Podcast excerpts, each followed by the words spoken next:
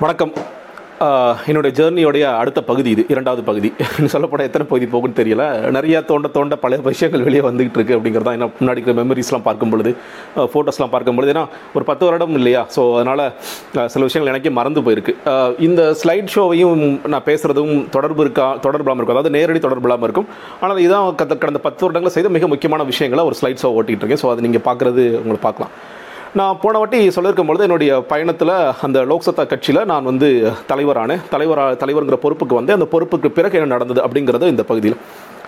So இரண்டாயிரத்தி பன்னெண்டாம் ஆண்டு இன்னும் சொல்லப்போனால் நான் ஜனவரி ஆறாம் தேதி நான் முழு நேரமாக என்னுடைய வேலையை விட்டுட்டு நான் முழு ராஜினாமா பண்ணிட்டு இந்த கட்சி பொறுப்பை எடுத்துக்கிறேன். ஸோ கட்சி பொறுப்பு எடுத்துட்டோன்னா நான் சொன்ன மாதிரி நான் மட்டும் தேர்வாகவில்லை. அங்கே வந்து கிட்டத்தட்ட எல்லா துறைகளுக்குமே தேர்வானாங்க. ஒரு லீகல் டீம் ஒன்று உருவானுச்சு ஒரு பப்ளிகேஷன் டீம் ஒன்று உருவாச்சு. அமைப்பு செயலாளர் பொதுச் செயலாளர் பொதுச் செயலராக சிவ பொதுச் செயலராக செந்தில் ஆறுமுகம் அமைப்பு செயலராக சிவ இளங்கோ. இன்னொரு ஸ்ட்ராங்கான டீம் அப்படின்னு உருவானுச்சு. உருவான பிறகு உடனடியாக என்ன செய்யணும் அப்படிங்கிறதுல பா பார்க்கும் பொழுது நாங்கள் வந்து சில பேர் தொடர்ச்சியாக உரையாடிட்டே இருப்போம். சில ஏற்கனவே இந்த மாதிரி முயற்சிகள் பண்ணுறவங்க இப்போ மூன்றாம் சக்தி அவர் பாலு அவர்கள் குறித்து உங்களுக்குலாம் தெரிஞ்சிருக்கலாம்.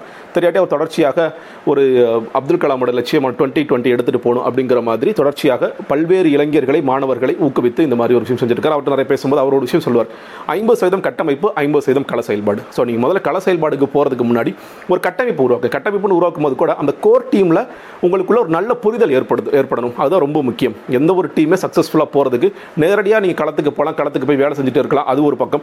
இன்னொரு பக்கம் என்ன என்ன செய்கிறோங்கிறது புரியாமல் போயிடும் சில நேரங்கள். அதனால் உங்களுக்குள்ள ஒரு புரிதல் ஒரு ஒரு ஒரு ஃப்ரீக்வன்சின்னு சொல்லுவோம் இல்லையா?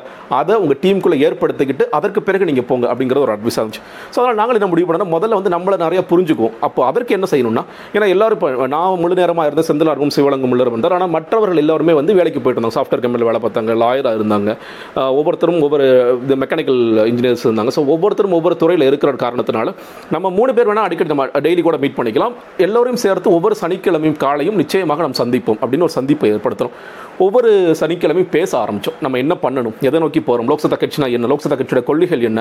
அதெல்லாம் குறித்து நிறையா பேச ஆரம்பித்தோம் அது மட்டும் பேச ஆரம்பித்தது மட்டும் இல்லாமல் தமிழகத்தில் இருக்கக்கூடிய முக்கியமான பிரச்சனைகளுக்கான தீர்வாக நம்ம என்ன பார்க்கும் தீர்வுன்னு சொல்கிறத விட அதை புரிந்து கொள்ள முயற்சிதும். இப்போ காவிரி பிரச்சனை அப்படின்னு சொல்லணும்னா காவிரியில் இருக்கிற அரசியல் குறித்து நம்ம உடனடியாக நம்ம தீர்வு போடணும்னா நம்ம இது இது ஒரு கிட்டத்தட்ட ஒரு நூறு வருட காலமாக இந்த பிரச்சனை நடந்துட்டு இருக்குது.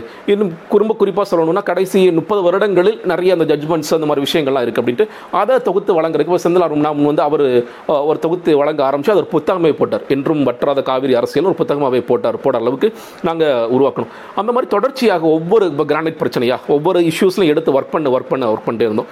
இன்னொரு பக்கம் என்ன பண்ணுன்னா பொதுக்குழு நடத்தணும். பொதுக்குழு நடத்தி அதில் வந்து எந்தெந்த மாவட்டங்கள்லாம் உருவாக்குறதுன்னு முடிவு பண்ணோம். இன்னும் சொல்லப்போனால் நாங்கள் அந்த கட்சி ஆரம்பித்த அதாவது ஸ்ட்ரக்சர் கொண்டு வந்த அடுத்த உடனேயே நாங்கள் வந்து திருப்பூர் மாவட்டத்துக்கு திருப்பூர் மாவட்டத்தை உருவாக்கணும்.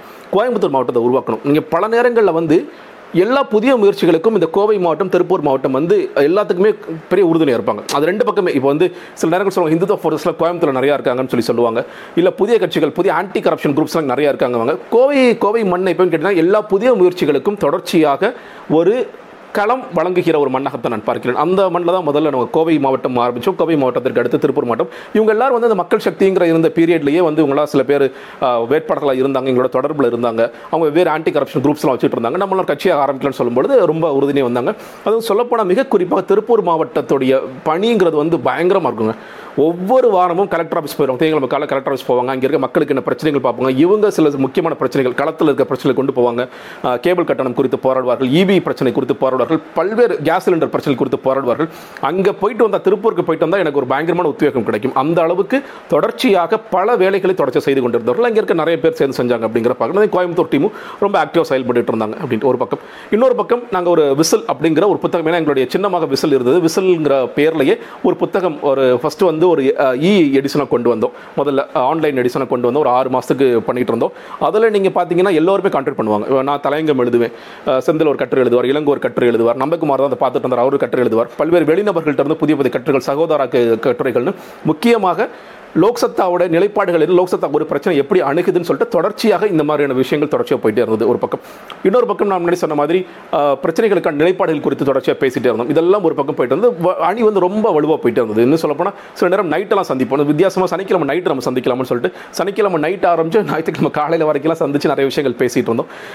அப்பப்போ தேவைப்படுற நேரங்களில் தான் களத்துக்கு போனோம். முதல் வருடம் வந்து நாங்கள் களத்துக்கு போகிறதுங்கிறது ரொம்ப தவிர்த்துட்டு இருந்தோம். நம்ம வந்து எதுக்கு தேவையோ அதற்கு.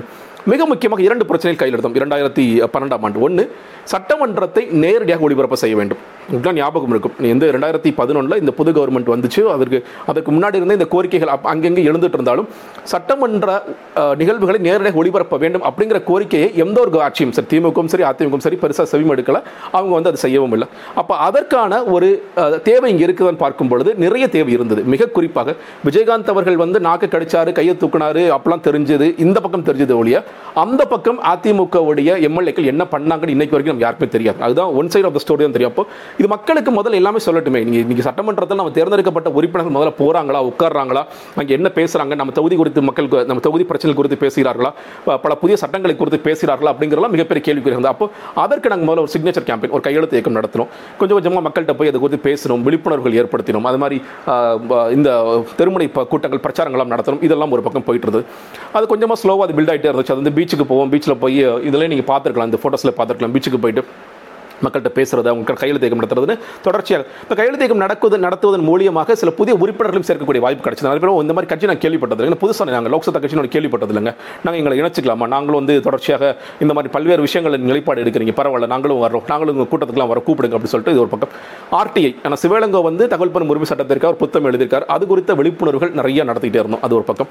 ஆட்டோ கட்டணம் முறைப்படுத்துதல். அதாவது நம்ம எல்லாருக்குமே தெரியும். அன்னை அதாவது அப்பப்போ இந்த பிரச்சனை வரும் போயிடுங்கிற மாதிரி தான் இருக்குது ஆட்டோ வந்து மீட்டர் போடுங்க. அப்படி ரொம்ப சிம்பிளாக சொன்னாங்க. மீட்டர் போடுங்கிறதுக்காக தொடர்ச்சியாக பொதுமக்கள்கிட்ட போய் அவங்கள்ட்ட பேசுறது கையெழுத்தேக்கம் நடத்துறது. நாங்கள் வந்து இது ஆட்டோக்கு எதிரானது மட்டும் எதிரானது மாதிரி இல்லாமல் ஆட்டோக்காரர்கள் உங்களுக்கு என்ன பிரச்சனை? உங்களுக்கு எது வந்து கட்டுப்படியாகும் ஏன் நீங்கள் மீட்டர் போடுறது இல்லை? அப்படிங்கிற மாதிரியான ஒரு வின்வின் சுச்சுவேஷன் எப்படி உருவாக்குறது அப்படின்ட்டு அவங்கள்ட்டையும் தொடர்ச்சியாக பேசி அதுக்கு சில ஆன்லைன் வேலைகள் பார்த்து அதற்கு பிறகு போய் டிரான்ஸ்போர்ட் கமிஷனரை பார்க்கறது இந்த மாதிரியான வேலைகள் அந்த மாதிரி தொடர்ச்சியாக அது செஞ்சுட்டு இருந்தோம் ஒரு பக்கம். இந்த சட்டமன்ற நேரடி ஒளிபரப்பு குறித்து பேசிட்டு இருந்தேன். அது ஒரு சமயத்தில் என்ன ஆயிடுச்சு அப்படின்னா இது நம்ம நிறையா மனுக்கள் போட்டோம் ரெப்ரசேஷன் கொடுத்தோம். இன்னும் சொல்லப்போனால் அப்போ வந்து பிரசிடென்ட் வந்தார். பிரசிடென்ட் வரும்பொழுது நாங்கள் கண்ணை கட்டிட்டு நாங்கள் ஒரு மூணு பேர் ஊர்வலம் போய் கைதாகி ஒரு நாள் ஜெயிலுன்னு சொல்லிட முடியாது. ஸ்டேஷன் எங்களை த- தேக்கி வச்சிருந்தாங்க தடுத்து வச்சிருந்தாங்க அப்படின்னு சொல்லி சொல்லலாம் ஒரு நாள். அது ஒரு பக்கம் நடந்துச்சு. ஆனால் என்ன நடந்தாலும் இந்த அரசாங்கம் என்னென்னமோ கதைகள் சொன்னாங்க. முடியவே முடியாது. இது ரொம்ப கஷ்டம் அப்படிலாம் சொல்லி சொல்லிட்டு இருந்தாங்க. அதற்கு பிறகு வழியில் வழக்கு போடுவோம்னு சொல்லிட்டு நம்ம லீகல் டீம் வச்சு ஒரு வழக்கே போட்டோம். அந்த வழக்கு இன்று வரும் நிலுவையில் உள்ளது. நிறைய பேர் தெரிஞ்சிருக்கும். இந்த சட்டமன்ற நேரடி ஒளிபரப்புக்கு விஜயகாந்த் தானே வழக்கு போட்டார். நீங்களும் வழக்கு போட்டீங்கன்னு அந்த முக்கிய மனுதாரர் வந்து நான் ஜெகதீஸ்வரன் இந்த வழக்கு போட்டது லோக்சபா கட்சி. அது வந்து பல பேருக்கு தெரியாது. ரொம்ப சில பேருக்கு மட்டும் தான் தெரியும். அந்த கட்சியில் தான் விஜயகாந்த் அவர்கள் நானும் அந்த வழக்கில் சேர்ந்துக்கிறேன் அப்படின்னு சொல்லிட்டு அவங்க கட்சி வந்தாங்க. அது முதல்ல சேர்த்துக்க முடியாதுன்னு சொல்லிட்டு போனாங்க. அப்புறம் சுப்ரீம் கோர்ட்டுக்கு போனாங்க. என்னவா இருந்தாலும் இந்த வழக்கு அப்படி நிலுவையில் இருக்கு. சஞ்சய் கவுல் அவர்கள் வந்து இருந்தார். ஒவ்வொரு வாட்டி இந்த கோர்ட்டுக்கு போவோம். சிஜியாக இருந்தார். அவர் ஏன் இதை இதை பண்ணுறதுல என்னங்க பிரச்சனை உங்களுக்குன்னு சொல்லி கேட்பார். அரசாங்கம் வந்து என்ன சொல்லுவாங்கன்னா இல்லை சார் சபாநாயகருடைய முடிவில் இருக்குது சபாநாயகர் தான் இருந்தாலும் முடிவு செய்யணும்னு சொல்லுவாங்க. சட்டமன்றத்தில் இது குறித்து கேள்விகள் எடுப்பாங்க ஏன்னு கேட்டீங்கன்னா நாங்கள் போய் ஒவ்வொரு தலைவரை சந்திச்சோம். ஸ்டாலின் அவர்களை சந்திச்சோம். கம்யூனிஸ்ட் தலைவர்களை சந்திச்சோம். எல்லா தலைவரும் சந்திச்சு வச்சு இதை நீங்கள் இது குறித்து குரல் கொடுங்க கேள்வி எழுப்புன்னு சொல்லும் பொழுது அவர்கள் கேள்வி எழுப்பிய பிறகு என்ன ஆயிடுச்சுன்னா சட்டமன்றத்தில் என்ன சொல்லுவாங்கன்னா கோர்ட்டில் இருக்குங்க கோர்ட்டில் இருக்க விஷயத்தை நாங்கள் எப்படி பேசுறது? கோர்ட்டுக்கு போனால் சட்டமன்றத்தில் இருக்க சட்டமன்றத்தில் இருக்க விஷயம் நாங்கள் எப்படி பேசுறது? மாறி மாறி மாறி கோல் விளையாண்டே இருப்பாங்க. இன்று வரை அந்த பிரச்சனை தீர்வுக்கு வரவில்லை முடிவுக்கு வரவில்லை. எப்பொழுது வரும் என்று எனக்கும் தெரியாது. ஸோ அது ஒரு பக்கம். இது ஒரு பக்கம் நடந்துட்டு இருந்துச்சு? ஸோ ஃபஸ்ட் இயர் இது முடிஞ்சது. செகண்ட் இயர் வந்து என்ன பண்ணோம்னா நம்ம நிறைய பேசிட்டோம். நிறைய நம்ம புரிஞ்சுக்கிட்டோம். ஒரு மாதிரி டீம் செட் ஆகிட்டோம் ஒரு தேர்தல் நடத்தும். ஒரு உட்கட்சி தேர்தல் நடத்தும்னு சொல்லிட்டு மறுபடியும் ஒரு உட்கட்சி தேர்தல் நடத்தணும். இரண்டாம் முறையும் நான் வந்து தலைவராக தேர்ந்தெடுக்கப்பட்டேன் அஹ், கொஞ்சம் கொஞ்சம் பேர் மாறினாங்க. சில பேர் வெளியே போனாங்க சில பேர் புதிய முகங்கள் வந்தது. உறுப்பினர் சேர்க்கை எல்லாம் நிறைய பண்ணணும் அப்படின்னு நிறைய பேசணும். மிக முக்கியமாக ஒரு தொலைநோக்கு திட்டம் என்ன அப்படிங்கிறது ரெண்டாயிரத்தி பதிமூன்றாம் ஆண்டு உட்காந்து பேசுகிறோம் அதில் பேசும்பொழுது மக்கள் சேவை முகாம்கள் அதாவது பீப்புள் சர்வீஸ் கேம்ப்ஸ் நம்ம நேரடியாக போகிறோம் மக்களை சந்திக்கிறோம். அவர்களுக்கு தேவையான விஷயங்கள் அது ரேஷன் கார்டாக இருக்கலாம் இபி பிரச்சனைகள் எல்லா பிரச்சனைகளுக்கும் என்ன அதுக்கு பிரச்சனை அதற்கான தீர்வு என்னங்கிற சொல்லிக் கொடுக்குறோம். தேவைப்பட்ட நேரத்தில் மனுக்கள் எழுதுறோம்னு சொல்லிட்டு சென்னை முழுக்க சோழிங்கநல்லூரில் பண்ணுறோம் இங்கே மதுரவாயில் பண்ணுறோம் டி நகரில் பண்ணுறோம் வீடு வீடாக போய் நோட்டீஸ் கொடுக்குறோம். இந்த மாதிரி பீப்புள் சர்வீஸ் கேம்ப்ஸ் நடக்குது மக்கள் சேவை முகாம் நடக்குது நீங்கள் வாங்கன்னு சொல்லிட்டு பண்ணுறோம் பெருமனை கூட்டங்கள் போட்டு சில முக்கியமான விஷயங்கள் குறித்து பேசுகிறோம் இதெல்லாம் ஒரு பக்கம். இன்னொரு பக்கம் சேவை பெறும் உரிமை சட்டம் அப்படிங்கிற சட்டத்தையும் லோக் ஆயுத்தையும் தமிழ்நாட்டில் கொண்டு வரணும் அப்படிங்கிறதுக்காக அதற்காக சில வேலைகள் பார்க்குறோம். இன்னொன்று எங்களோட முக்கிய அப்போ முக்கிய கொள்கை வந்து தீவிர மது கட்டுப்பாடு தீவிர மது கட்டுப்பாடுனா அதாவது பூரண மதுவில் கிடையாது. எல்லா கடைகளையும் நீங்கள் வந்து மொத்தமாக க்ளோஸ் பண்ணுங்கன்னு சொல்லலை. நாங்கள் ஒரு ஆயிரம் இப்போ ஏழாயிரம் கடைகள் இருக்கிற ஒரு ஆயிரம் கடைகளை மாற்றுங்க கிராம சபையில் ஒரு அவங்க தீர்மானம் ஏற்றுறாங்க கிராம சபையில் எங்கள் கிராமத்தில் மதுக்கடைகள் வேணாம்னு சொன்னால் அது வேண்டாம். அப்படிங்கிற மாதிரியான சில தீர்மானம் தீர்மானங்கள் இயற்றணும்னு சொல்லிட்டு இந்த மாதிரி தீவிர மதுக்கட்டுப்பாடுங்கிற பகுதியில் எந்தெந்த மதுக்கடைகள் மக்களுக்கு தொல்லை தர மதுக்கடைகளாக இருக்கிறதோ அதை மூடணும் அப்படின்னு சொல்லிட்டு ஊர பக்கத்தில் ஹைவேஸில் இருந்த ஒரு கடையை மூடணும். அதே மாதிரி மயிலாப்பூர் பகுதியில் ஒரு கடையை மூடணும். அதுதான் இது பாராட்டு விழா. இது அது கரெக்டாக மேட்ச் ஆகிடுச்சு அதுக்கான பாராட்டு ஒரு கடையை நாங்கள் வந்து எல்லாரும் போராடி மூடணும். அது சட்ட சட்ட பிரச்சனைகள் மூலியமாக மக்கள் ஒன்று சேர்த்து திரட்டி செய்கிறது இந்த மாதிரி விஷயங்கள். இன்னொரு மிக முக்கியமான விஷயம் நான் வந்து என்ன பண்ணிட்டு இருந்தேன்னா தொடர்ச்சியாக எல்லா விஷயங்களுக்கும் ஒரு நிலைப்பாடு வேணும். இப்போ வந்து என்ன நிறைய பேர் கேட்பாங்க எப்படி சார் டிவியில் நீங்கள் வந்து எல்லா பிரச்சனைகளுக்கும் ஒரு கருத்து சொல்கிறீங்க எல்லாத்துக்கும் எப்படி உங்களுக்கு ஒரு ஆன்சர் தெரியுதுன்னு சொன்னீங்கன்னா அதுதான் நாங்கள் பண்ணது. ரெண்டாயிரத்தி பன்னெண்டுலேருந்து பதினாலு வரைக்கும் தொடர்ச்சியாக பிரச்சனை என்ன பிரச்சனைக்கான தீர்வு என்ன அப்படிங்கிறத நோக்கி நாங்கள் கிட்டத்தட்ட ஒரு தொண்ணூறு தொண்ணூத்தஞ்சு சதவீதமான பிரச்சனைகள் இதுதான் தீர்வு அப்படிங்கிற அளவுக்கு பேசி பேசி பேசி அது சிலது லோக்சத்தா அந்த அறிவு இருந்தது. ஒரு பக்கம் நாங்கள் தமிழ்நாட்டு சார்ந்த பிரச்சனைகளுக்கு என்ன தீர்வு அப்படிங்கிற பார்த்தோம். இப்போ குறிப்பாக இப்போ ராமேஸ்வரத்தில் மீனவர் பிரச்சனை என்னங்கிறத கேட்டிங்கன்னா என்னால் மிக உறுதியாக ரொம்ப நேரம் பேச முடியும். ஏன்னா நான் ராமேஸ்வரத்துக்கு நேரடியாக போனேன். களத்துக்கு போய் அங்கே உட்காந்து அங்கே இருக்கிற மீனவர்களை பார்த்து இது ஏன் இந்த பிரச்சனை? நம்ம மீனவர்கள் ஏன் வந்து எல்லை தாண்ட வேண்டிய சூழல் எல்லை தாண்டாங்கிறது உ- உண்மைதான். எல்லை ஏன் தாண்டுறாங்க? அங்கே இருக்கிற மீனவர்களுக்கு என்ன பிரச்சனை? இங்கே இருக்கிற மீனவர்கள் என்ன பிரச்சனை சொல்லிட்டு ஒரு தொடராக கூட எழுதுனேன். கிட்டத்தட்ட ஒரு ஏழு எட்டு மாதங்கள் எங்களோட விசில் பத்திரிகையிலே தொடர் தொடராக எழுதுனேன். இது ஒரு பக்கம். இப்படி எல்லா பிரச்சனைக்குமான தீர்வுகள் என்ன அப்படிங்கிறதுல மிக தெளிவாக பண்ணிட்டு இருந்தோம். அதே மாதிரி அதே மாதிரி இப்போ என்ன ஆச்சுன்னா ஸோ தீர்வுகள் என்னங்கிற அது நோக்கி நம்ம பேசிகிட்டே பேசிட்டே இருந்தோம்.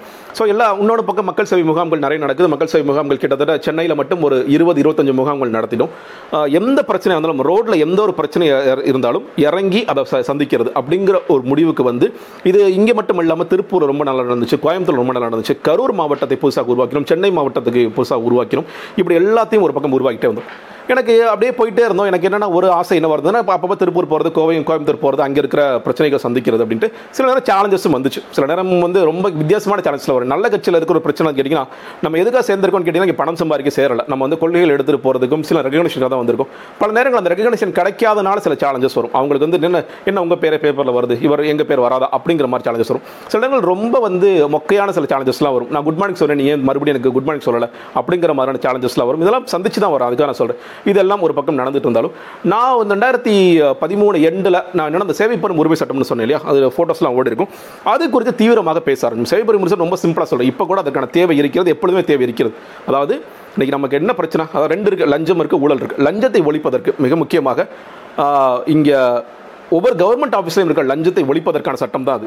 இன்னைக்கு மிக சிம்பிளாக சொல்கிறேன் ரொம்ப உதா- சின்ன உதாரணம். ரேஷன் கடை ரேஷன் கார்டு அப்ளை பண்ணுறோம் ரேஷன் கார்டு அப்ளை பண்ணால் ஒரு அறுபது நாளில் வரும் அப்படின்ட்டு ஒரு குடிமக்கள் சாசனம் சிட்டிசன் சாட்டம் வச்சுருக்காங்க. ஆனால் அது மாதிரி நடக்குதானா? நடக்கலை. அப்போ அதை நடக்க வைக்கிறோம் என்ன பண்ணுன்னா ஒன்று அந்த அறுபது நாட்களுக்குள்ள ரேஷன் கார்டு நம்ம வீடை தேடி வரணும். அப்படி இல்லைன்னா அறுபத்தி ஓராவது நாள்லேருந்து அதற்கு எந்த அதிகாரி காரணமோ அது பிடிஓவோ தாசில்தார் யார் காரணமோ அவருடைய சம்பளத்தை எடுத்து மக்களுக்கு கொடுக்கணும். அவருக்கு ஒரு ஃபைன் மக்களுக்கு அந்த பணத்தை எடுத்து கொடுக்கணும். அப்படிங்கிறதா சேவைப்பெறும் உரிமை சட்டம். இது புதிய சட்டம் கிடையாது. பல்வேறு மாநிலங்களில் இருக்குது வெவ்வேறு நிலைகளில் இருக்குது சில இடங்களில் நடந்திருக்கு. சில இடங்களில் நடக்கல. அந்த மாதிரியான ஒரு விஷயங்கள் இருக்குது தமிழ்நாட்டுக்கு அது வேணும்னு சொல்லிட்டு நாங்கள் கிட்டத்தட்ட ரெண்டாயிரத்தி பதிமூணு எண்டிலேருந்து இதுக்கான கேம்பெயின் எப்படி கையெழுத்து இயக்கம் பண்ணுறது போராட்டம் நடத்துறது ஆர்ப்பாட்டம் நடத்துறது மனு கொடுக்கறது இதெல்லாம் எல்லாமே நாங்கள் முதல்ல மனு கொடுத்து அந்த வேலை செய்வோம். அதெல்லாம் பண்ணிட்டு பண்ணிகிட்டே இருக்கோம். அது towards the two thousand thirteen எண்டில் எனக்கும் என்னோட நண்பர் ஜெய் கணேஷ் லோக்சபா கட்சியில் இருந்த ஜெய் கணேஷ்க்கும் என்ன ஒரு தோணுதுன்னா நம்ம ஏன் இந்த தமிழ்நாடு முழுக்க ஒரு பயணம் போகக்கூடாது. பயணம் போயிட்டு இது குறித்து ஏன் ஒரு விழிப்புணர்வு ஏற்படுத்தக்கூடாது? இந்த இந்த இது எப்படி முடிய போகுதுன்னு தெரியல. ஆர்டிஎஸ் அதாவது right to service camp services அதை இங்கிலீஷில் சொல்லணும்னா.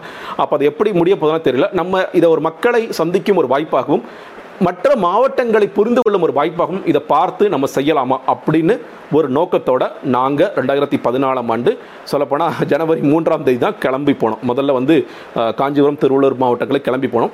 அதற்கு பிறகு அந்த கிட்டத்தட்ட ஒரு எழுபது நாட்கள் பயணம் ஒரு ரெண்டு பிரேக் எடுத்துகிட்டு பயணம். அந்த பயணம் குறித்து அடுத்த வீடியோவில் பேசுகிறேன். நன்றி வணக்கம்.